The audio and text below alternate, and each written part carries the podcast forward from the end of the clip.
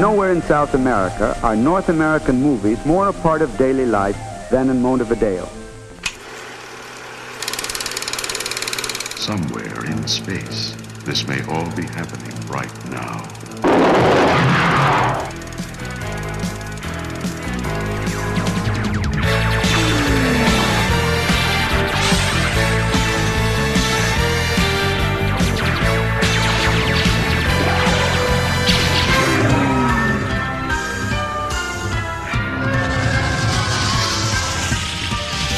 Welcome to Star Wars at the Movies, Star Wars. Star Wars. Star Wars. At the movies, an international oral history of cinematic experiences from a galaxy far, far away. I've seen Star Wars about a dozen times.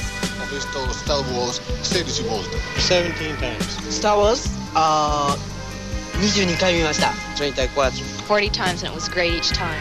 41 Mal. About 57 times. 69 fois. You can never get too much of Star Wars. I, I've seen the first Star Wars 153 times. Altogether, we have seen Star Wars 324 times. We've been here for six days and it's great!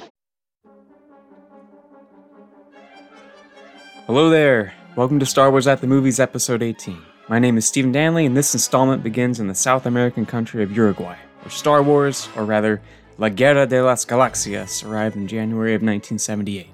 In the January 10th edition of the nationwide newspaper El País, noted film critic and journalist Roberto Andreon shared his approval of Star Wars, naming it as only one of a couple of newly released titles that were, quote, rescued from mediocrity. The other being the Peter Yates adaptation of Peter Benchley's scuba diving Bermuda Triangle treasure hunt, The Deep, or even better in Uruguay, Abismo. Andreon wrote that these films, well, Star Wars certainly, sorry Abismo, signified that while the old Hollywood was dead, quote, the Dream Factory has not closed. My guest Carlos Peron's story starts as a youngster who was introduced to that fleeting dream of Star Wars in the capital city of Montevideo. Though Carlos wasn't certain of it, there's a good chance that he saw the original film at what was once the Cine Princess on Avenida Rivera in the busy downtown commercial district of Cordon. The Princess was one of many thriving movie theaters in the capital, which was characterized as having a cinema in just about every neighborhood during its golden age. It seems to have started showing movies in 1946 and had been converted from a single screen house with just over a thousand seats to a two screen venue when Star Wars played there in 1978. A historic photo of the marquee actually plays perfectly into Andreon's dream analogy, as the Walter Matthau horse racing flick Casey Shadow is advertised on the left with its local title, En Busca de un Sueño, or In Search of a Dream, with La Guerra de las Galaxias displayed on the right. Dream found. Though it appears it stays as a cinema ended in 1991, the building and its distinctive arched window facade is still standing and operating as a church today. That Star Wars dream would resurface and permanently cement itself after Carlos and his family emigrated to New York ahead of the theatrical release of The Empire Strikes Back. The specific Manhattan theater where he saw Empire didn't come up, but the spot where he witnessed Return of the Jedi was a neighborhood cinema in Queens that endured many lives over the decades, outlasting other nearby theaters of similar vintage. Until just a few years ago, if you hopped off the 7 train above Roosevelt Avenue and walked down 82nd Street in the heart of Jackson Heights, you'd come across the sensibly named Jackson Theater. What began as a glamorous Italian Renaissance style 1500 seat single screen theater in December 1924, the Jackson would change hands, close, open, and close its doors time and again until shutting down for good and sadly being demolished in 2017. Somewhere along the way, the upper section of the house was split to create two smaller screens, with the lower large auditorium and its classic decor remaining mostly the same. On May 25th, 1983, Return of the Jedi opened in Theater Number 2, which was presumably the main house, flanked by the Dennis Quaid country singing boxer movie Tough Enough, which was advertised as, quote, Rocky Without Rules, uh, in Theater 1, and Italian gore master Lucio Fulci's The Gates of Hell in Theater 3. Jedi would enjoy a 15 week run at the Jackson that summer as other titles came and went. Despite all of its ups and downs, the Jackson seems to be a theater that was well loved by its community. Carlos was one of those patrons that got to enjoy it. With that, let's hit the feature presentation.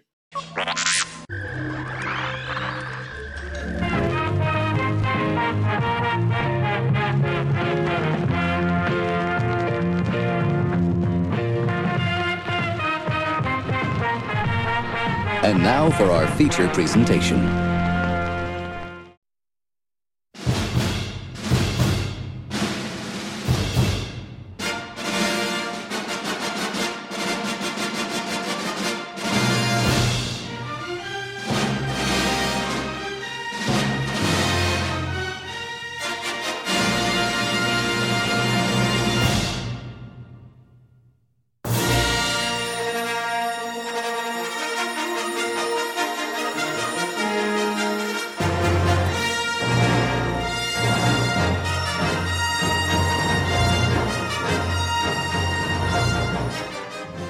I was born in Uruguay, which is uh, in South America, uh, basically as south as you can go.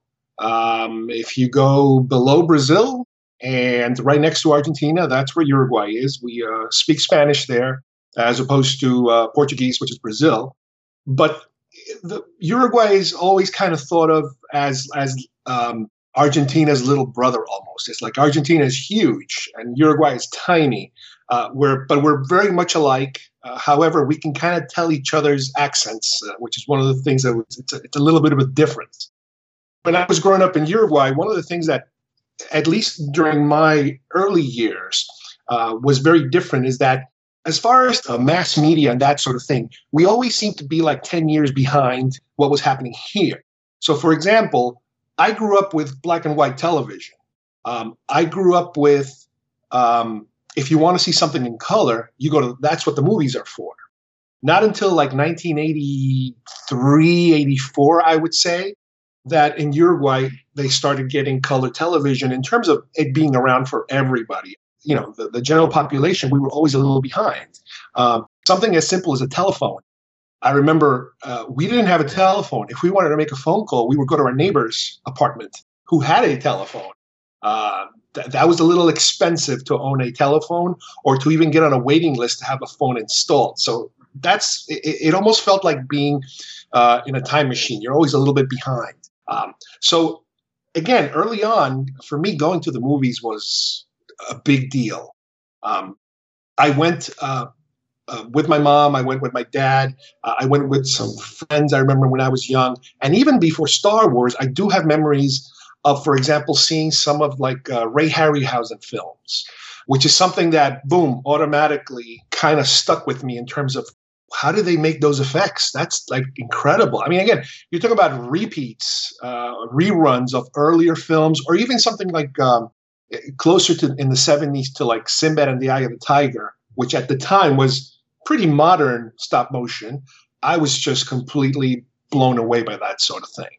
But as far as Star Wars goes, um, I don't remember any heads up about Star Wars. Again, at the time, I'm, let's see, I'm about seven years old. It's probably the end of 1977 because we didn't get it until January of 78. So there was no heads up about it in terms of media wise. Obviously, no internet, I didn't have any magazines or any kind of news shows or anything like that uh, that could give me a heads up of, of genre material that like right now we're so connected that you know we know everything now but back then zero clue whatsoever. Just like in other countries you know it took a while for star wars to reach uh, other countries. So you figure uruguay got it about six months later. I, I, think asia got it even later than that. I think it went to europe first and then it kind of made worked its way you know through the world and you figure by then some of these countries would have such a heads up because they know how this movie would have, have exploded already in, in the States that they're kind of welcoming it with open arms and you know with big fanfare. But I don't remember much of a big deal of it coming. But it was enough as opposed to me going to my local movie theater to, like I said, watch some of those Ray Harryhausen or some Disney film or something, um, that my dad knew about it and he he heard about it. And it wasn't playing in my local theater. We my dad took me to what would be considered the equivalent of like um, uh, it's called el centro which means the city which which is kind of like the difference between if you're in new york if you live in queens and then you decide to go to manhattan for a for a big event that's kind of kind of what it was. It was kind of like let's go to the extra special part of town where you know where the where all the fun happens because that's where the movie theaters are playing star wars. And it's like oh okay all right so you know uh, i remember going again with my dad I really don't remember much about the crowds of, of what was happening there, but I do have a very typical reaction and memory from a lot of people, and that is the opening sequence. Uh, I, I, swear I could, I could, and again, I don't know if I'm imagining this or I, maybe I've heard it enough times from other people, but I do have this uh, image of hanging, you know, holding on to the uh, to the armrests in the opening sequence when the uh, Star Destroyer goes over your head uh, that whole rumbling of the theater. The other thing about um, the particular theaters that I'm talking about is that there were no multiplexes back then. You're talking about one screen holding anywhere from one to 2,000 seats. So these are gigantic, you know, auditoriums. And to see Star Wars in that big of a of an arena was something else. Um, I would say also like the cantina sequence. That's something that kind of stuck to my head. And I, I again, I'm I'm not entirely sure, but I think this was all um, captioned. Uh, it wasn't dubbed at the time. The first initial uh, wave what I had to read, and as again, as an eight-year-old, seven, eight-year-old, I don't know how much of it I could read that fast. yeah. So, what city was this in? Do you happen to know what the name of that theater was? Well, the city was definitely Montevideo, which is the capital. Uh, the theater might have been the Princess, which is uh, the theater that I found a picture on the internet of with it with an actual uh, uh, post Star Wars poster on the uh, uh, outside. But there were, I'm sure there were at least three theaters, but I think it was Princess, the name of the theater.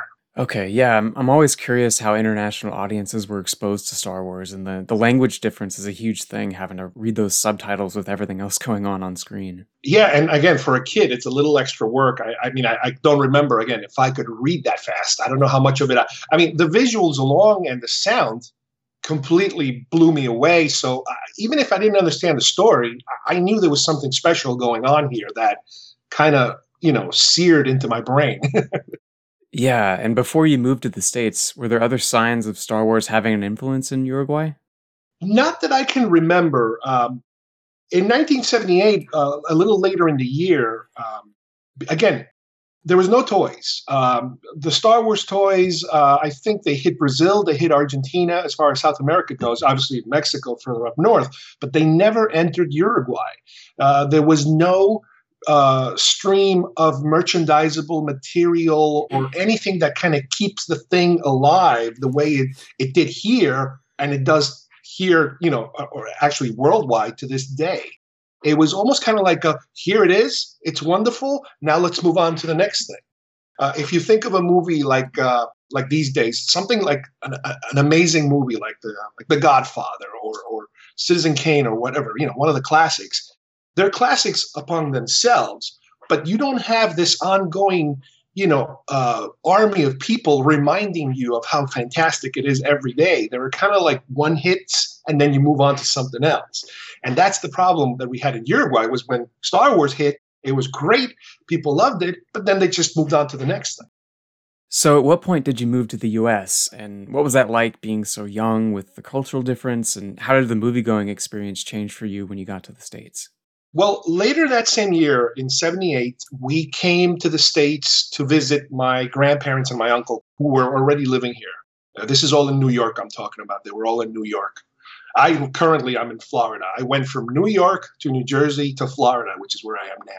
Uh, so we came to visit them, and I couldn't tell you if I even remembered Star Wars at the time because it wasn't really on my brain. It was just to me the fact that I'm visiting another country, going on a plane ride for the first time in my life, was just something you know incredible. Um, coming into my grandparents' house and watching color television, put on the TV, and all of a sudden there's like Buck Rogers and Battlestar Galactica rerun, you know, all kinds of stuff in color that was it was like uh, it was like crack. it was like, oh my god, this stuff is amazing. And at one point, I remember that my, my, my mom, I think, took me to the toy store. Now, again, my idea of a toy store back then was a small kind of place where they had a couple toys on the wall, you know, nothing crazy. Most of the toys I remember in Uruguay were usually European toys. You had your Playmobiles, you had your your uh, like erector sets, I think, all made out of metal that you would put screws through them to create stuff. I don't remember much American stuff. Maybe some GI Joes, but like the large GI Joes, the foot long GI Joe, the original GI Joe stuff. Um, so I step into a toy store here in the States. Now, granted, it wasn't a Toys R Us or even something called Child's World at the time that was kind of big in, in New York. But we still didn't have those in the local area of Queens, which is Jackson Heights, where I where I where I was visiting. It was a local store. However, it was still kind of like the size of a small supermarket, which to me was 10 times bigger of, that I've ever seen as far as toy store goes. And there's aisles of different kinds of toys, which is, again, I'm not used to seeing this. You have uh, models, you know, uh, plastic models, uh, RPG stuff. You know, there's a girl section, there's a boy section, there's a sports section. So I'm I'm walking through the boys section, and all of a sudden, you know, amongst the clutter of superheroes that I'm not familiar with, Spider-Man, Hulk, whatever, and then there's this whole thing with these characters. I'm, I'm looking at it and I'm like, wait a minute, these, this stuff looks familiar. This this looks like that movie I saw earlier this year that was incredible. How is it that they have so much stuff? And in that initial visit, uh, that initial trip, I was able to buy almost, I believe, the the first 12 figures, the first original 12 Kenner figures. And uh, at the time, again, because I'm traveling, I'm not buying any playsets or ships or anything big. It's got to be something I can kind of carry with me in a plane to head back home. Um, and we did. I took I took my figures home and and I showed them to my friends here uh, there in Uruguay. And again, they were like they, they have never seen like this particular quality of action figures before, and they had seen the movie too. But this is the first time that they're exposed to additional material having to do with a movie. The only other time I remember a movie might have had some additional material is Saturday Night Fever. The fact that the soundtrack was so popular that people were buying that soundtrack like crazy. Granted, obviously, there's no merchandisable other things for Saturday Night Fever. But for Star Wars, again, it was just a dry desert. And when I'm showing this to my friends, they're like freaking out. They can't understand how good these things are. I do remember also at one point I couldn't. I, I lost a figure. I, I, think it was C-3PO, and I had a feeling that one of my so-called friends might have kept it while I was visiting his house. And my mom actually called his mom and said, "Hey, my son is missing this little golden little thing, action figure looking guy." And his mom got it back for me. so it was it was that rare that again nobody had seen this before. Uh, so that was my first exposure to merchandise for Star Wars that kind of brought it back to me in terms of, oh my God, I gotta, I can't believe this exists. Then the following year in 79, that's when my family, my, my you know, my, my parents, my direct family decided, okay, that's it. We're going to go to Europe. We're going to go live uh, in the States now. We're going to, we're going to sell everything and move out there. So I actually got rid of all of my toys. Every single toy I owned before stayed behind uh, because it's basically you're bringing with you whatever fits on suitcases. But I did bring with me my action figures, my original figures. That was the only thing I brought from Uruguay, which ironically came from here in the first place, made the return trip back with me uh, to here. And when we got here, which was, I think, December or maybe November of 79, that's it. We were here to stay. And I started, I think, fourth grade here. Uh, not a word of English. It took me a good two years, I think, to to learn the language enough to be able to, you know, kind of understand everything that's going on. Granted, television completely immerses you in, in English. Um, and I was a huge movie television person even back then. And uh, so I'm in fourth grade, and it's now it's 1980. It's the it, probably spring of 1980, and this kid in the class has a a magazine that eventually uh, what it is is it's the, uh, the, the the supplement magazine that they would sell at the theater for the Empire Strikes Back that that uh, collector's magazine. Showing it to me and I'm like okay here we go again. These things look familiar. I can't communicate with this kid but I'm like I know these characters. They look like my action figures. They look like that movie. And somehow it finally sunk in that there was something related to Star Wars that all of a sudden was here and I was going to have to jump on it somehow. Wow. Okay. So, what are your memories of, of, first seeing The Empire Strikes Back? Do you remember where that was and how you reacted to it? Yeah. Yeah. I, I think the the first thing, other than that, seeing the magazine was going back to that toy store, that that Toy City. It was called Toy City, and seeing the figures before the movie. I believe, if I remember right. And it's one of those things where you don't know what the story is yet. You don't know the plot of the film yet, but you're trying to figure out from the pictures on the action figures what it's all about. You see characters that look like other characters, but they're wearing like snow clothes. And it's like, wait a minute, okay, so this is snow. All right. So there's gotta be some weird snow things going on. And and then there's some other characters that are like in this very uh, royal looking city or some nice, very uh, clean environment. So you're trying to kind of make sense of it all. And uh, I, I'm pretty sure I probably started grabbing action figures earlier, not knowing exactly what role they played in the film, and obviously not getting them all in one shot. You know, I would probably get maybe one or two here and then beg for one or two there. Uh, but by the time we actually saw it, I do have a memory of seeing, well, I, I, do remember some commercials. I do remember, at least in this point, things are, you know, again, the, the merchandising, the marketing arm of Star Wars is hitting me right in the face. Um, you see the commercials, you start to see the posters, the magazines, the toys, all that stuff is starting to permeate. And uh, I do remember uh, this time with my mom, uh, she took me to uh, to the movie theater, and for some reason, I think we actually went to Manhattan because I don't think at this point I understood exactly how theaters worked in terms of that there were local theaters. you didn't have to go to the city, but for whatever reason, we went to the city. We went to Manhattan, and I took with me a cassette recorder because I'm like, I need to have this thing with me all the time. And I actually recorded Empire Strikes Back on a cassette in my in my uh, in a bag uh, on three audio cassettes that were each like an hour. So you know, a half hour mark, you have to flip the cassette. And I had those for a long time. I think I only have one of those left. And I remember ever whenever I'd listen to them, I could hear my mom saying, "Well, who's this? Who's this green guy? This little green? Well, this guy." So I have to, I would have to explain to her or translate to her what these characters are. Again, I can barely speak any English to begin with, so I'm trying to make sense of this because, again, no, no, uh, no subtitles this time. but it, it, was it was a very special experience uh, of having to, uh, to, to go through it in that manner. And I also did the same thing when I watched the uh, the making of Empire on TV or the making of Raiders. I don't I didn't have a VCR back then. I didn't get one until I was like 14, I think, or something. So I would just record them on audio and then just listen to them on my own. But uh, yeah, Empire was uh, Empire was very memorable because of that. I remember those cassettes. Oh, that's amazing. Have you tried playing back the one that you still have? I, I have, and and yeah, I can hear it's very bo- it's a very booming kind of sound, and uh, and every now and then, you know, questions back and forth. My mom and I, and I'm trying to kind of keep her quiet because I'm like I'm recording, but I'm but I'm trying to explain to her. Yeah, that that guy. Yes, that's his. That's his. That's the boyfriend. That no, that's not the boyfriend. He's somewhere else. He's a different guy, and stuff like that.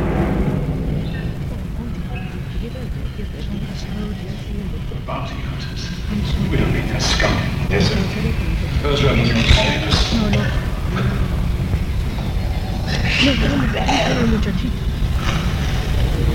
Sir, we have a priority signal from the Star Destroyer Right.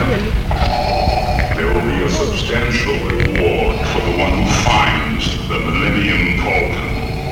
You are free to use any methods necessary, but I want them alive. No disintegrations. Lord Vader. My lord, oh, we have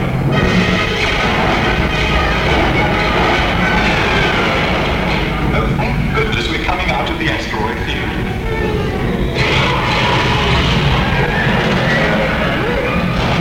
Let's get out of here. Ready for light speed?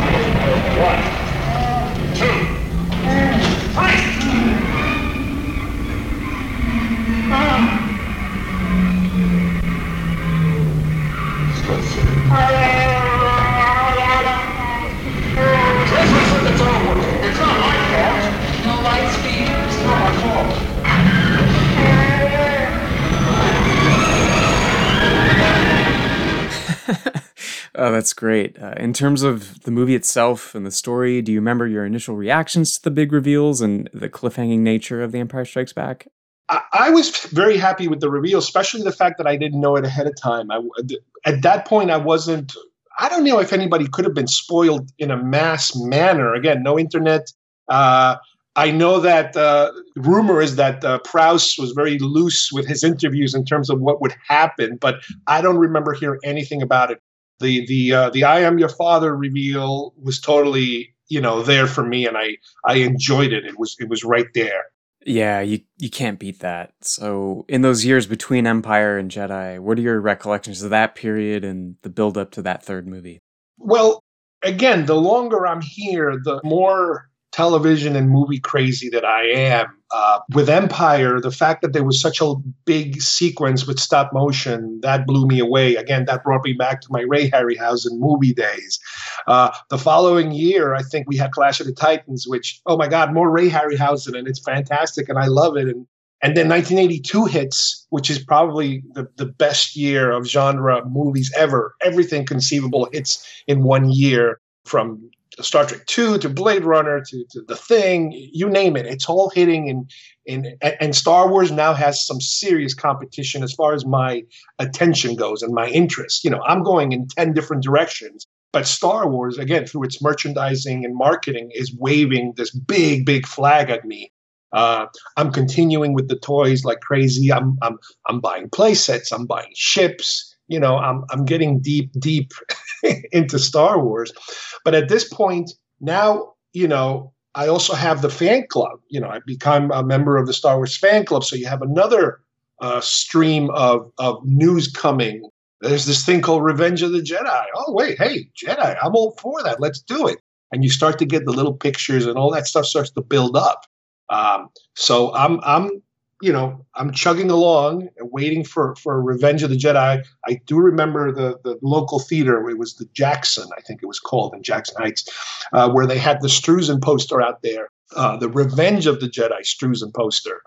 And uh, reminding everybody this thing is coming, and and when it finally came, I remember that was the only time I was ever um, with with my parents' approval to skip school so I could be there on the first day of the opening uh, of now Return of the Jedi. yeah, it's it's just good parenting when you get to skip school for Star Wars. Uh, so, which theater was this? Was this the Jackson where you saw Jedi?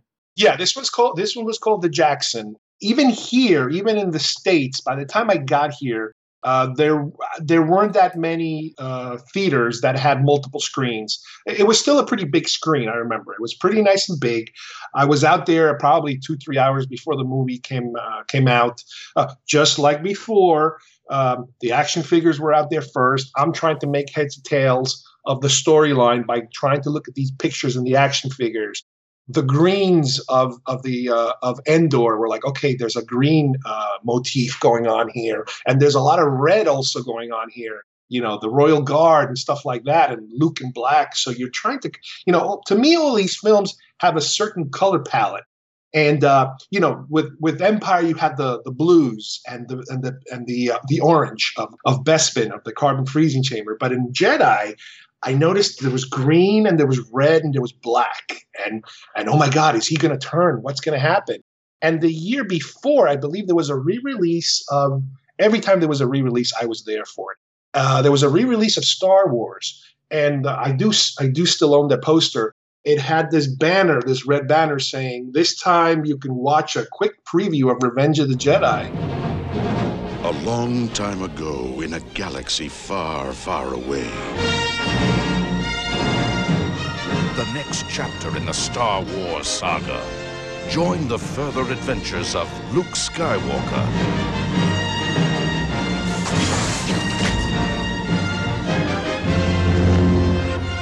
Han Solo.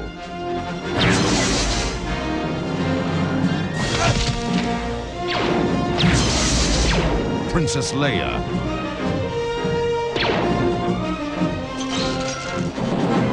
Lando Calrissian.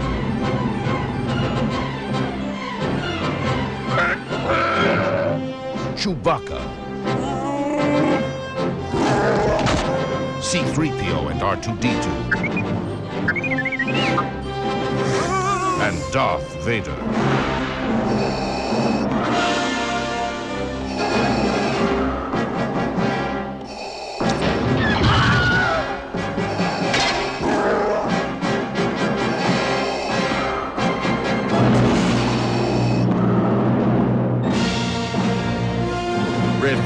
Of the Jedi. Coming next summer to a theater in your galaxy.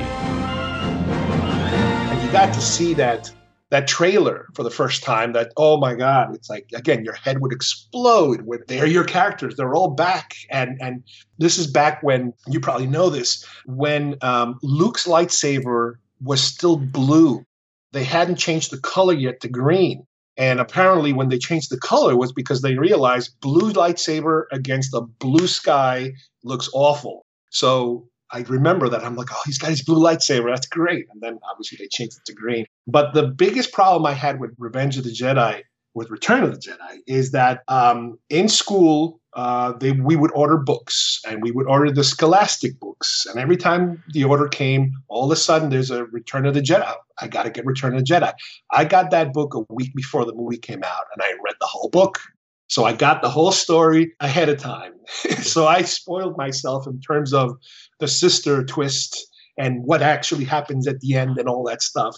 But still, watching it, it was amazing. I sat through the whole movie and I could barely hear the movie because everybody was cheering and laughing and clapping so much um, that I remember when the movie ended, I stayed.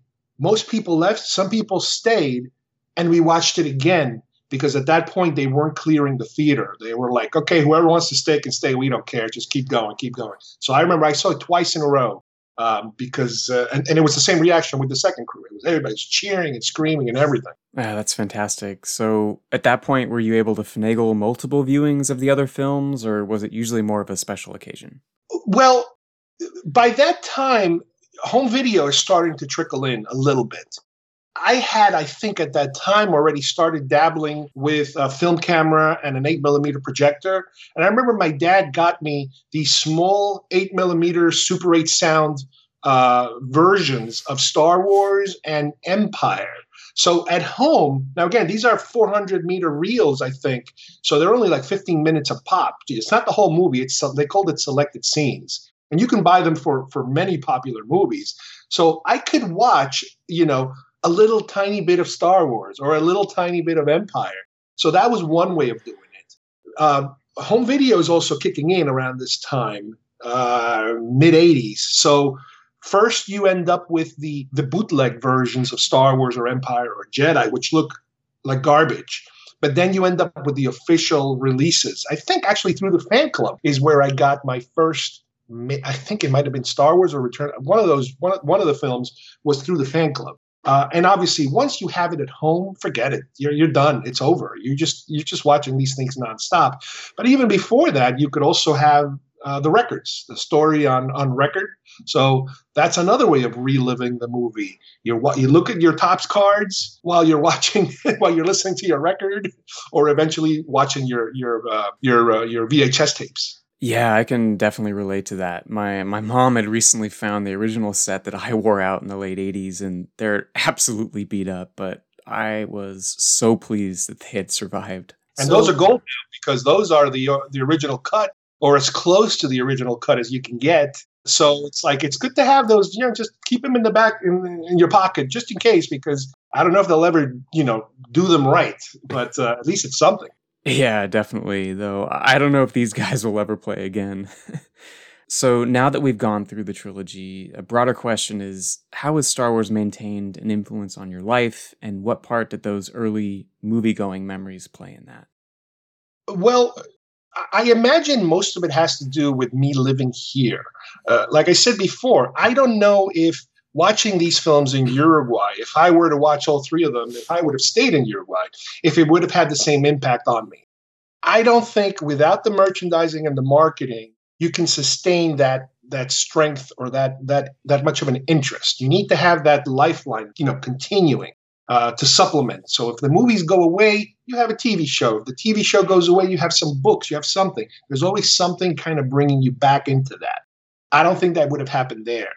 Um, Star Wars kept me going here, I would say, until 85 ish, 86. When the, when the action figures started to slow down, um, that's when I kind of started dropping out uh, interest wise. I had James Cameron to worry about with, you know, Alien, The Terminator, you name it. I had other interests. Star Trek was huge for me also. So other interests kind of took over that when I remember, I actually do remember when I when I walked out of Return of the Jedi. Again, I'm 13 years old, and I have memories of having this depression of, oh my God, it's over. Now what the hell do I do with myself? Not only in terms of entertainment, but oh my God, I'm only 13 years old. I missed out on being able to work on these films to be able to participate in this. So this it was a weird kind of moment, and that I guess helped in kind of getting myself away from it a little bit at a time. And, and like i said jumping into other areas that also were were, were very important to me. Um, by 85 I, I, I don't i never got the original last wave of figures the last 17 the uh, the power of the force ones. They were very hard to find uh, the toy store that I used to go to had closed already. Um, th- there were no other big toy stores, and and the places in the city in Manhattan where they did have them, it was just too difficult to get to for me for a 13 year old.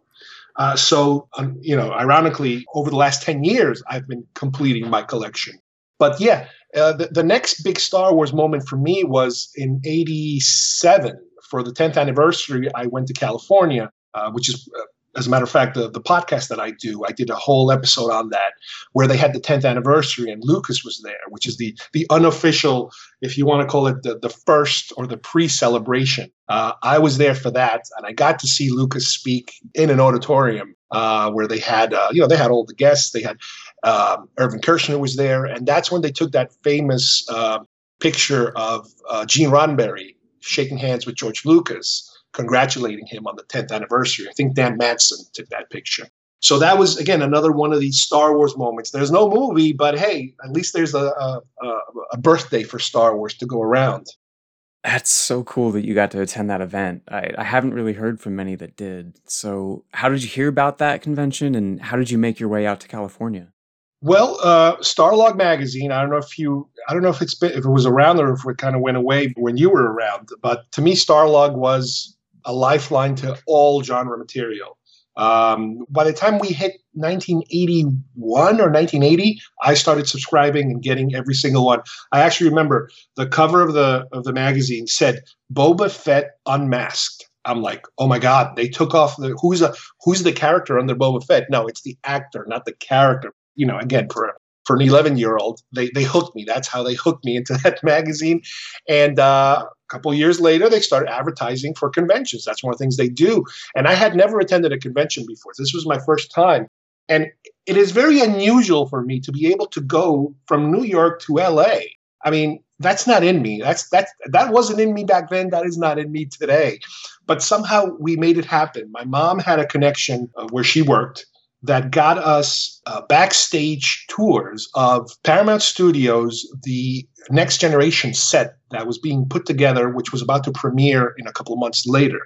We got to tour Introvision, a special effects house. We got to tour Boss Films, another special effects house uh, owned by Richard Edlund from, from Star Wars. And then on top of that, you have the Star Wars convention, which was, I think, three days, Memorial Day weekend of 77, where again, you you got to attend all these panels of special effects guys and, and meet the actors and, and the dealer room. And then the big event was George Lucas himself. I still cannot make heads or tails how we managed to do that because, again, it, it's not in me to do something that crazy. but after that, when we came back to New York, I was like, wait a minute, these conventions happen everywhere, I, even here in New York. So then I started going to all the conventions that were near me uh, so for years, I, I, went to a lot of conventions, and that's how that I got started with that. Oh yeah, that's great. So you mentioned your podcast. Uh, what's it called? How did you get started? Uh, it'd be great to hear a bit about it. Sure, sure. I uh, the the podcast is called Geek Fest Rants, and it's all about genre um, material, horror, science fiction, fantasy, conventions, toys, all that stuff that stays with that has stayed with me. That a lot of my friends you know that's how we would connect. We would be con- continually talking about that kind of stuff while we were in, in college or high school or whatever. We decided about 10 years ago that okay college is over and we can't get together anymore and have these these movie conversations. So let's let's try doing them over the internet. Or or if we do have them let's record them and we can have them out there as a show for people to listen to. So that's how the show kind of developed 10 years later, eh, well, almost actually 11 years, we already passed the 11 year mark. It's where we are right now. Uh, now, there is a connection from, from my show uh, to your show, to the show you do with, uh, with Sky. When I went to Celebration uh, 5 in Orlando, uh, you guys did a panel on podcasting. It was you and the Swan crew. And at the time, I'm like, you know what? These guys, I like what they, you know, I like what they're putting out. I like what they're saying in terms of how not that difficult it is to do it. So I say, you know what? Let's give it a shot and let's try it. And again, 11 years later, 450, I don't even know how many we're up to right now, shows later. Um, it all kind of started from from from your panel. well, you've been uh, much more prolific in the last 11 years, but but no, it's it's so great to hear. Uh, that was such a crazy time when we were just getting started with the Kive cast and, and Star Wars Action News. They'd been well established at that point, and we were just happy to be there, uh, despite not really knowing what we were doing. It is really nice to know that that impacted somebody and that we're both still doing it today. So yeah, that's awesome.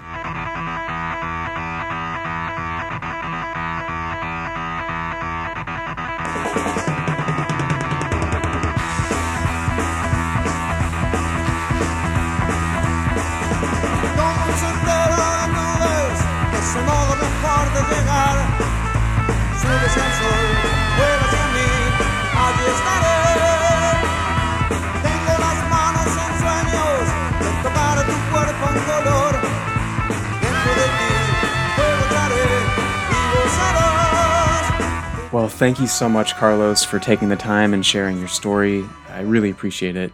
Thank you, Stephen. Anytime.